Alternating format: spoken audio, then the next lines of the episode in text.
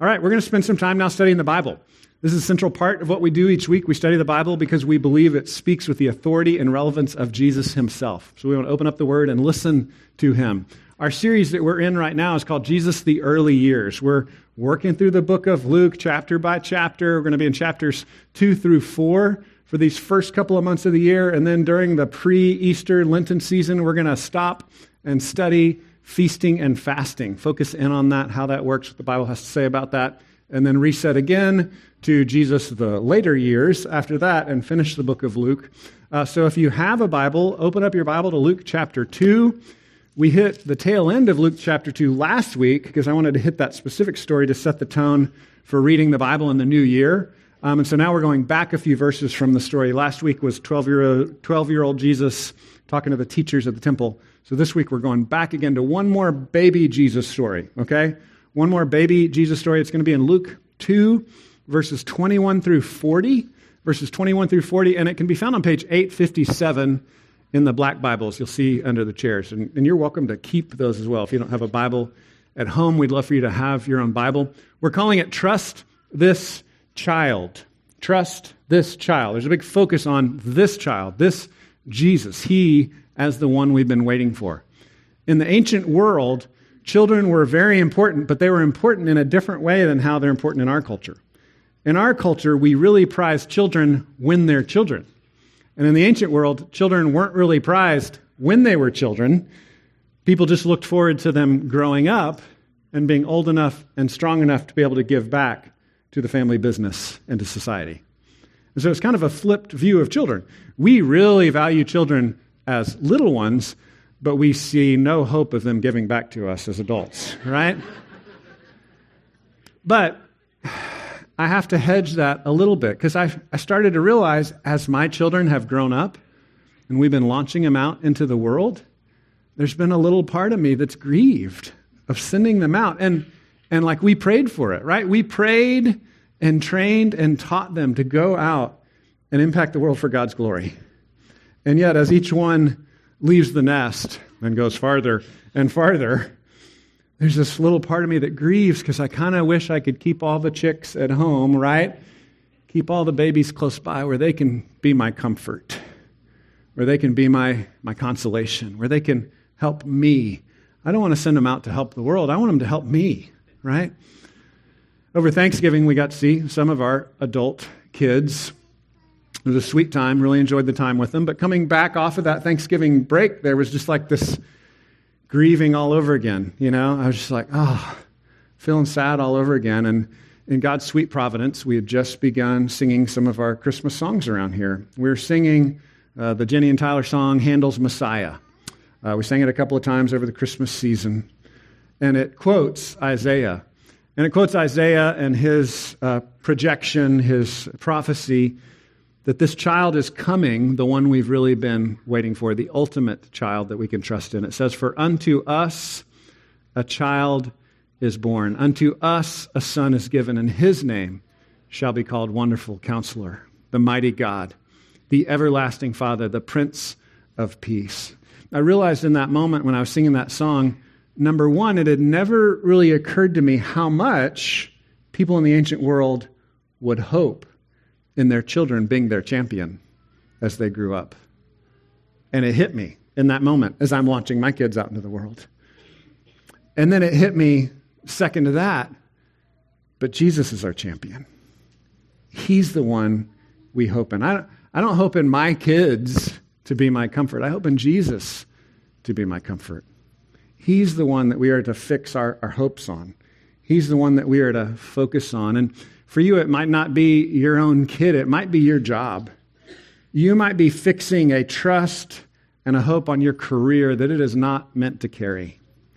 You might be fixing a, a hope and a weight and a trust in your spouse that your spouse can't handle.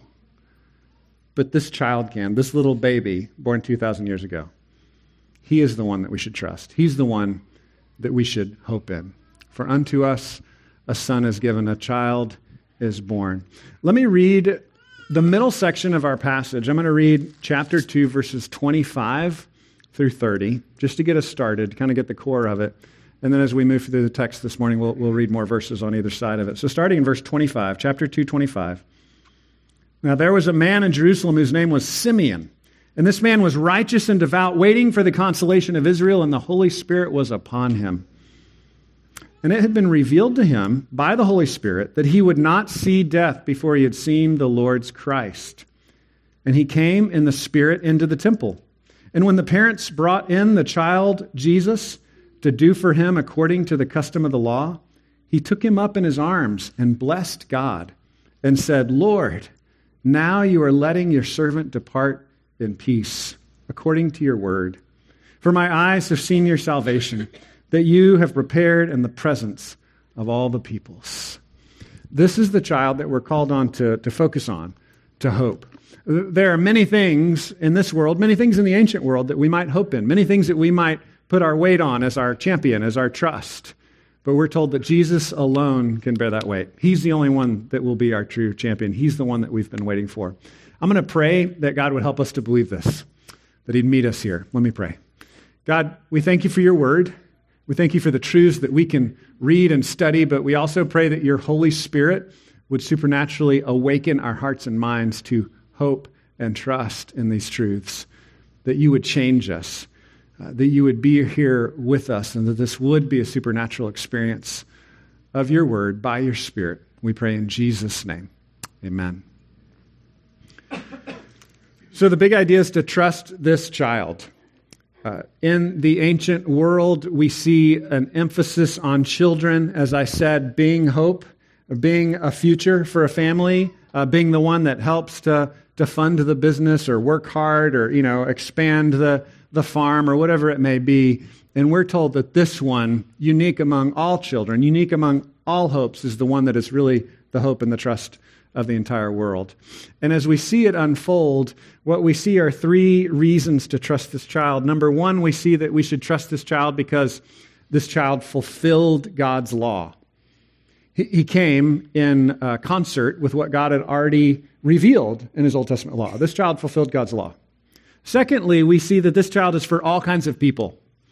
This child is for all kinds of people, which is really good news because we are all kinds of people. Thirdly, we see that this child turns us upside down. There's going to be some kind of good news, bad news at the end there. This child turns us upside down. In the end, it's a good thing, but it can be scary. So, number one, this child fulfilled God's law. Verses 21 through 24 unfolds this for us. Looking at verse 21, it says, And at the end of eight days, when he was circumcised, he was called Jesus, the name given by the angel before he was conceived in the womb.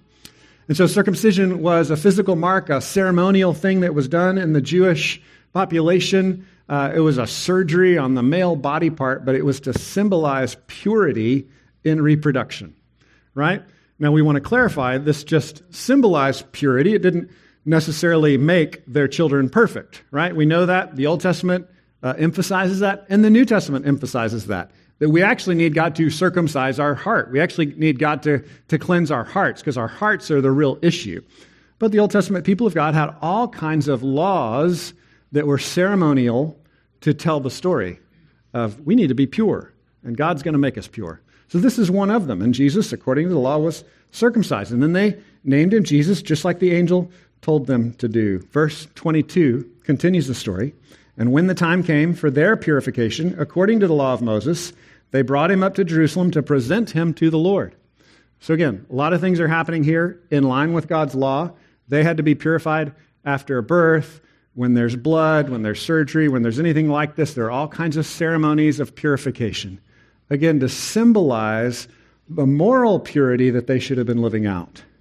So, this is all, again, to fulfill God's law. But a lot of this is symbolism. A lot of these are ceremonies. It says in verse 23 as it is written in the law of the Lord, every male who first opens the womb shall be called holy to the Lord, and offer a sacrifice, according to what is said in the law of the Lord, a pair of turtle doves or two young pigeons.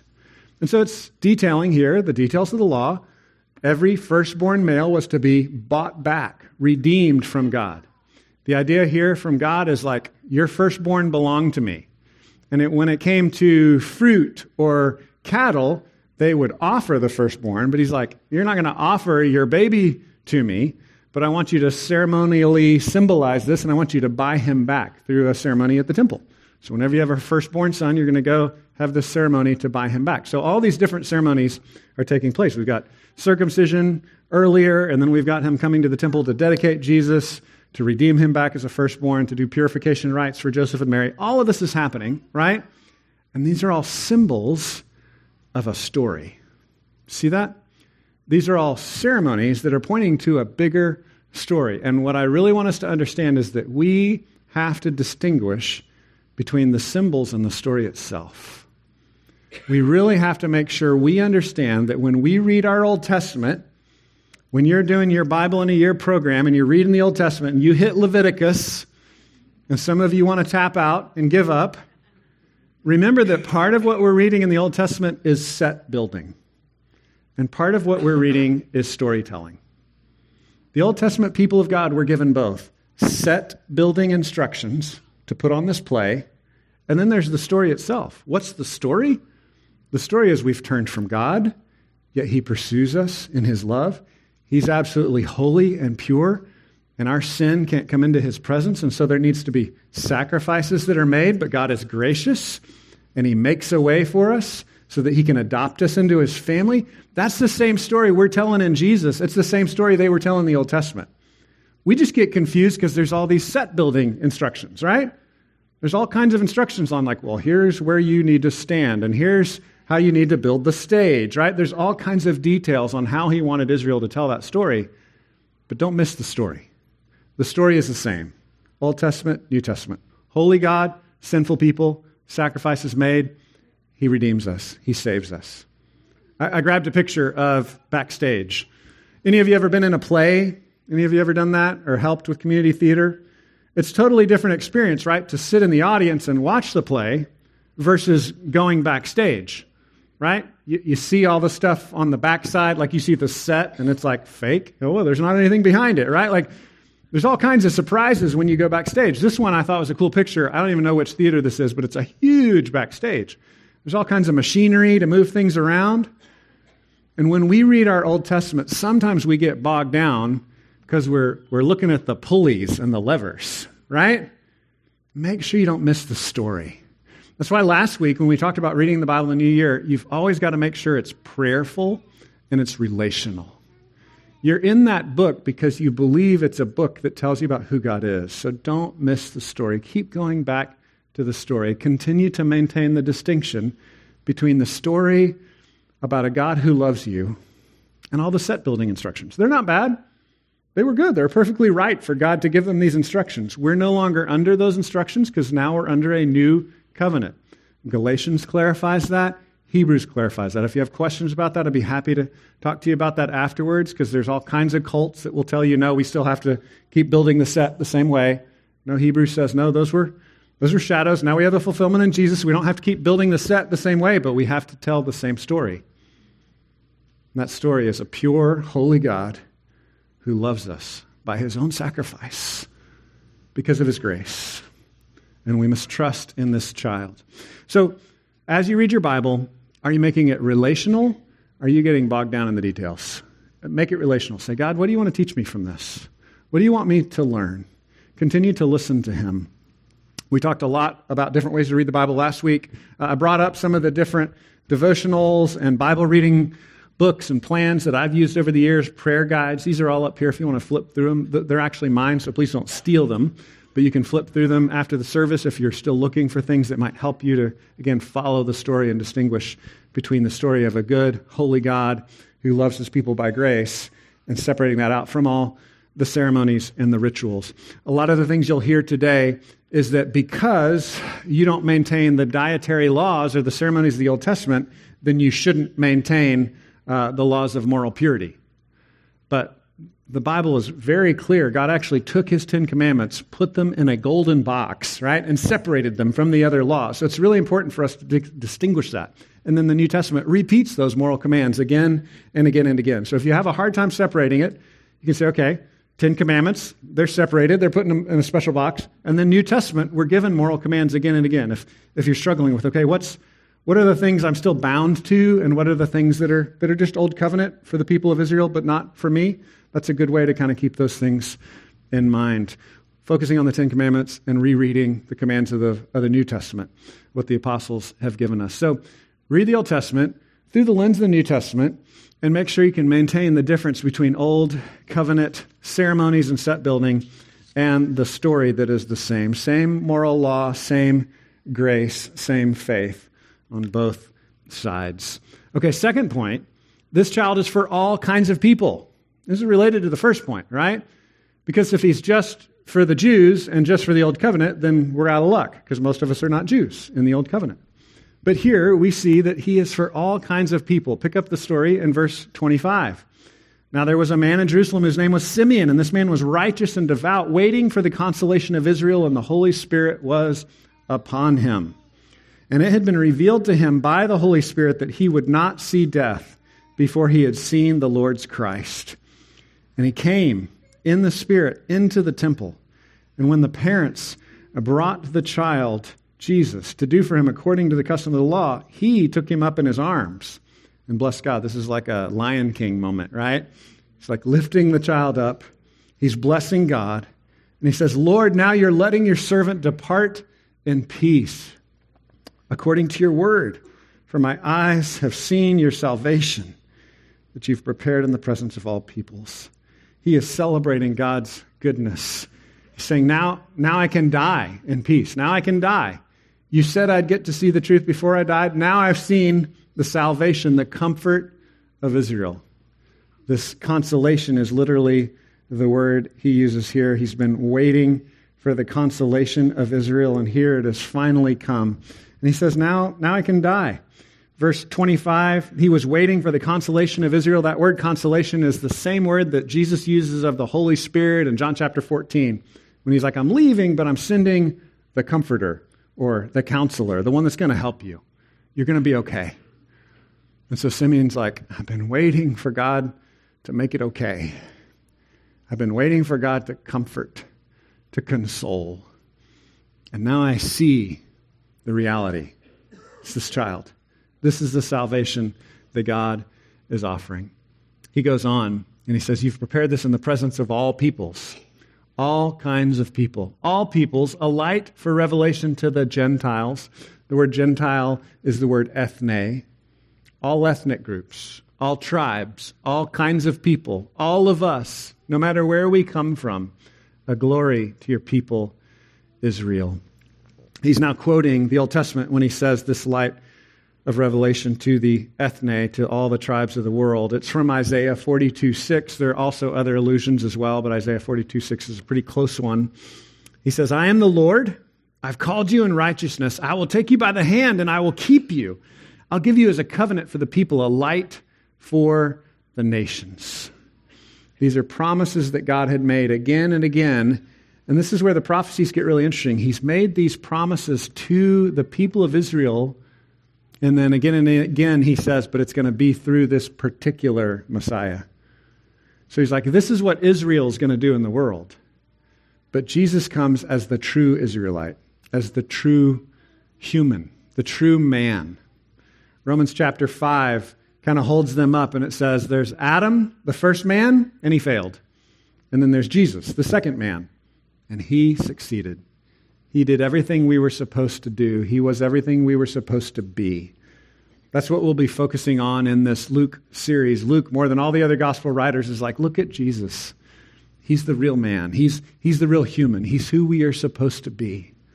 Yes, Luke affirms the divinity of Jesus as well, but he helps us to focus on he was a real, a real human being. And he's our example. Is he our provision and our salvation, our redeemer, our forgiveness? Yes but he's also a model for us to follow. And here we see that this is not just for the Jews, but for all the nations, a light to all the ethnic groups, a light for all the peoples.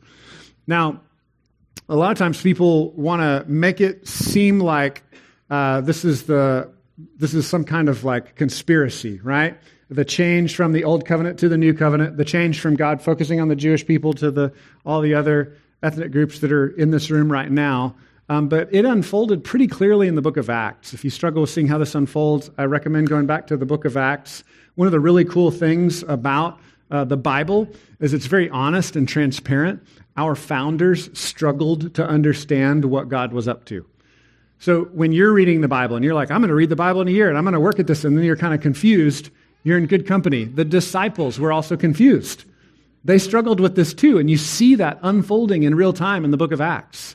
So it's really assuring for me, right? Because sometimes I put this like bar on my shoulders of like, I should just have it all figured out. I should never have any questions. But the disciples had questions too. We have questions. That's part of walking with Jesus. You're like, Jesus, I don't understand this. The disciples struggled as well. So in Acts chapter 10, we have this story where Peter gets a vision. Peter gets a vision of what God's doing. Uh, I have a picture here of that photograph, so to speak. Uh, it's really a kid's drawing. And so we've got Peter on the roof of his house seeing a vision unfold of all these different animals, and he's told to eat them. And what does Peter say? Anybody know the story? He's like, No, God, I am not going to do that because those animals are nasty, right? Now, I don't know where you grew up, but depending on your family and also the country you grew up in, there are certain animals that are like out of bounds, right? So, like in some parts of the world, they eat cats. Did you know that? Most of us don't eat cats. If you do, don't raise your hand. We don't want to know about it. because we're just like, that's nasty, that's dirty, right? That, that's how they thought. In the Jewish worldview, with their ceremonies of purity, they'd been trained to eat certain things and not eat other things. And those were, again, the set building instructions to point to a bigger picture, a bigger story. It was to call the people of God to purity. Now, to be clear, when you go back and read the Old Testament, there's some, there's some confusion, right? Like some things in Leviticus and some things in the Old Testament seem to have some health benefits too, right? Like people argue about that. Like it's really not healthy to eat pork. You know, there's, there, are, there are fine debates about that. But what God was telling Peter to do was to eat all the nasty stuff. What was the point of that story? This story gets repeated again and again in the book of Acts. The point is not just to eat the gross things, but, but to love the people that eat the gross things. That was what he was telling Peter to do, right? Like, think about it. If you had a friend that eats cats and he invites you over to dinner, you're probably not going to go to his house, right? You're going to be like, let's have coffee. I don't know about dinner, right? And that was the way the Jews lived with the Gentiles. They were like, okay, maybe from a distance, but we can't really be friends. God was tearing down those barriers. To clarify again, it's not about food. Like the food is not the big deal, the issue is the people. So when, when God was calling Peter to eat the stuff, really it, it wasn't about the eating, it was about the loving the people, pursuing the people. Is that the gospel is for all people. So, in what ways are we living that out? In what ways are we tearing down unnecessary barriers so that we can communicate God's love to other people? This is a big issue culturally, right? Like when you, you like different music, you like different things, it makes it hard to connect. In what ways can you bridge those gaps? Ask good questions, get to know people and their strange habits, right? So that you can show the love of Christ to them, so that you can move past those barriers. I think our number one application of this is just to thank God that He's included us. Because we're the weird outsiders, right? Like, like, think about it from Jesus' perspective. Philippians 2 says he left the perfection, the holiness of heaven, and came into our dirty neighborhood where we ate weird things, right? He befriended us. He loved us. He took our sin upon his back. He gave himself for us. And we're to do the same kind of thing with others. So, number one, give thanks that Jesus did that for us. Number two, Start doing that for other people. Now, to be clear, I, I, think it's good to just start with the people He's put right around you, right? Like we have a calling to our family. The New Testament's clear about that. Love your family first. Uh, last week, we interviewed someone about reading the Bible. Chanel was talking about reading the Bible as a young mom. You have way less time as a young mom than you do in other phases of life, right? So be kind to yourself. You can't love every tribe of the world simultaneously in all places all at once, okay? But start kind of stretching out your boundaries. Start praying. Say, God, who, who are the all kinds of people you've put around me? Like, who, who's this other person that you want me to love? Who's someone I could show kindness? It might be a neighbor, it might be a cousin, right? It might be a coworker. Who are the people that I can speak of the Lord's kindness or show practical help of the Lord's kindness to them. The New Testament word for this is hospitality. It, it literally means the kindness to strangers or the love to strangers, love to outsiders. We usually think about it in terms of cooking meals, but it can really be anything according to your gifts, right? Like, what are the gifts you have? How can you help, show kindness, speak of the love of Jesus to people that are all kinds of people, that are outside your normal circle of influence? And I think it's, again, helpful to think of it in, in concentric circles, right? Like you kind of got your, your close people, the people you're going to be with anyway. How can you love them well? And maybe the circle outside of that, maybe another circle outside of that. Uh, if you're looking for practical ways to engage more people, a really helpful thing is what we talk about a lot here serving at the church, helping us to welcome others to Jesus here. We're a, a broadcasting center where we want to tell people about Jesus. We want to tell the city, we want to tell the world. You can help us. Partner with Natalie Rocca, right? We had the example earlier during announcements. If you can sponsor a child that works with her, there are a lot of different ways that you can begin to extend the love of God through your own work, and resources. Invite people to church, begin to tell people of the love of Christ. Third point is that this child turns us upside down. This child turns us upside down. It's good and it's bad. I, I grabbed a picture of someone just bowing down, uh, kind of looking brokenhearted, praying in church. Uh, the idea of the Christian life is this rising and falling. Um, in our pride, God brings us down. And that's really gracious when He does that. Shows us that we're not all that and we really need Him. But also in your shame, when you think that no one can forgive you and no one can love you and you're untouchable, He grabs hold of you and He lifts you up. Christian life is full of these, these risings and fallings that are going to be talked about here in the text. Starting in verse 33, it says, And his father and his mother marveled at what was said about him. They're, they're continuing to be surprised and amazed, which again is encouraging to me. Just like I said, the disciples didn't immediately understand all the changes from Old Covenant to New Covenant. His mom and dad, also as disciples of Jesus, they were still figuring it out in real time. When we follow Jesus, we learn as we follow him together. They're discovering things, they're marveling, they're amazed at what was said about him. Verse 34 Simeon blessed them, mom and dad. And then Simeon turns to Mary, said to Mary, his mother, Behold, this child is appointed for the fall and the rising of many in Israel. Rising and falling. He's going to turn things upside down. And then he says, and for a sign that is opposed. What he's saying is it's not going to all be awesome. People are going to push back against this king. Many will not trust in this child. And he's getting her ready for that. And then he says, And a sword will pierce through your own soul also. He says, Mary, your heart is going to be broken. As a parent, I can connect, right? Like, I want to prepare my kids to do great things. I want to send them off into the world as adults. I never want them to get sick. I never want them to struggle. I never want people to be mean to them, right? But as you send them out in the real world, they suffer, they struggle. It's a part of God's plan as we suffer to serve his purposes in the world, but it, it breaks our heart. A sword will pierce through your own soul also, so that the thoughts from many hearts may be revealed. Ultimately, Jesus is going to reveal the thoughts of your heart. He's going to help the rest of the world to see what you think about him.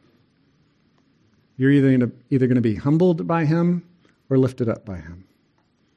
He's either going to help people to see that you're all right, you don't really need Jesus, you can do life on your own.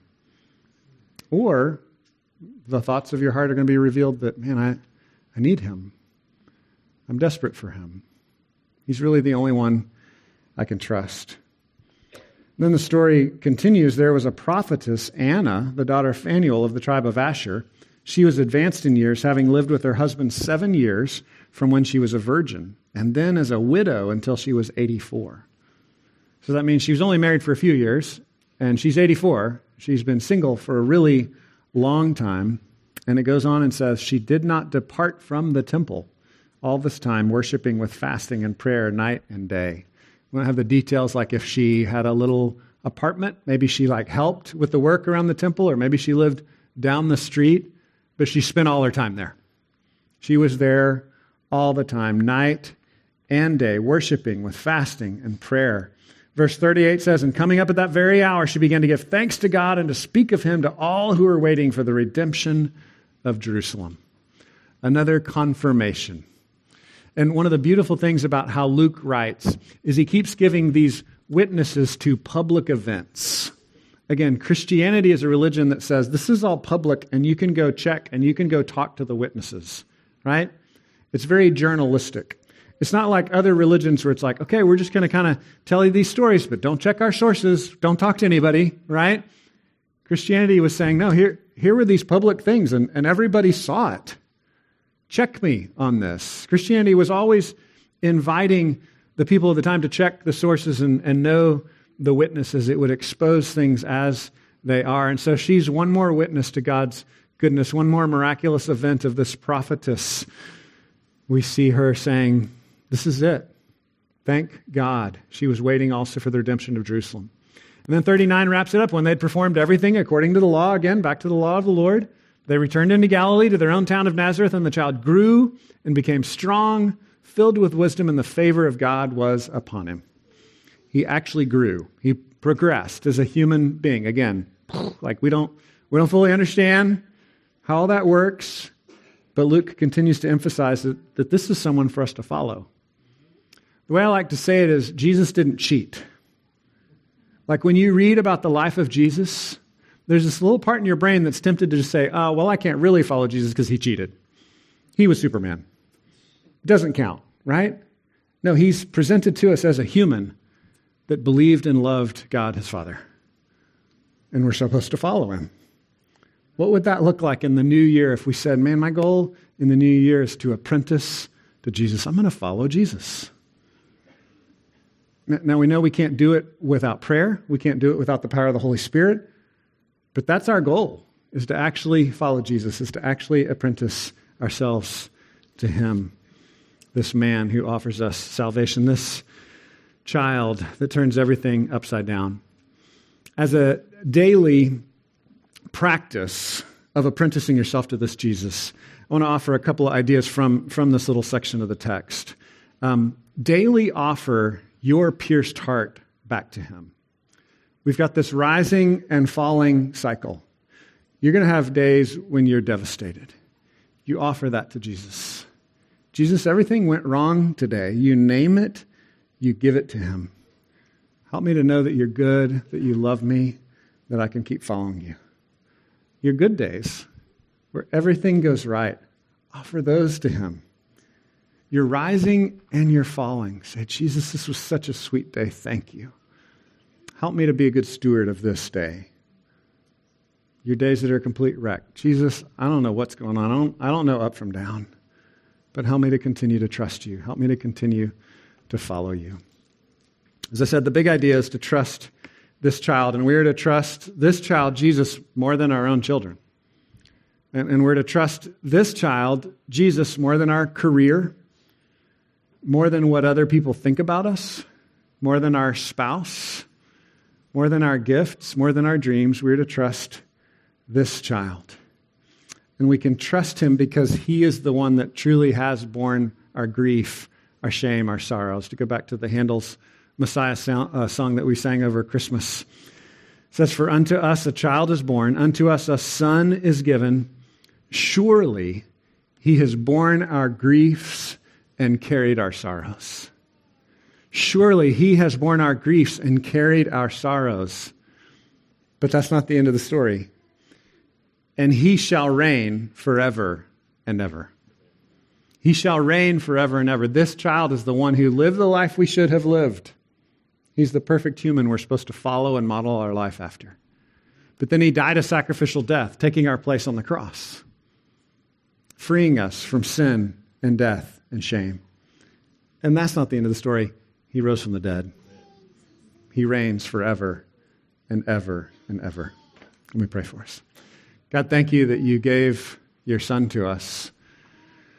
Help us to follow him in the new year. We pray, Holy Spirit, that you'd empower us as we walk with you, God. Teach us. Help us to hope. Help us to trust you. We pray in the strong name of Jesus. Amen.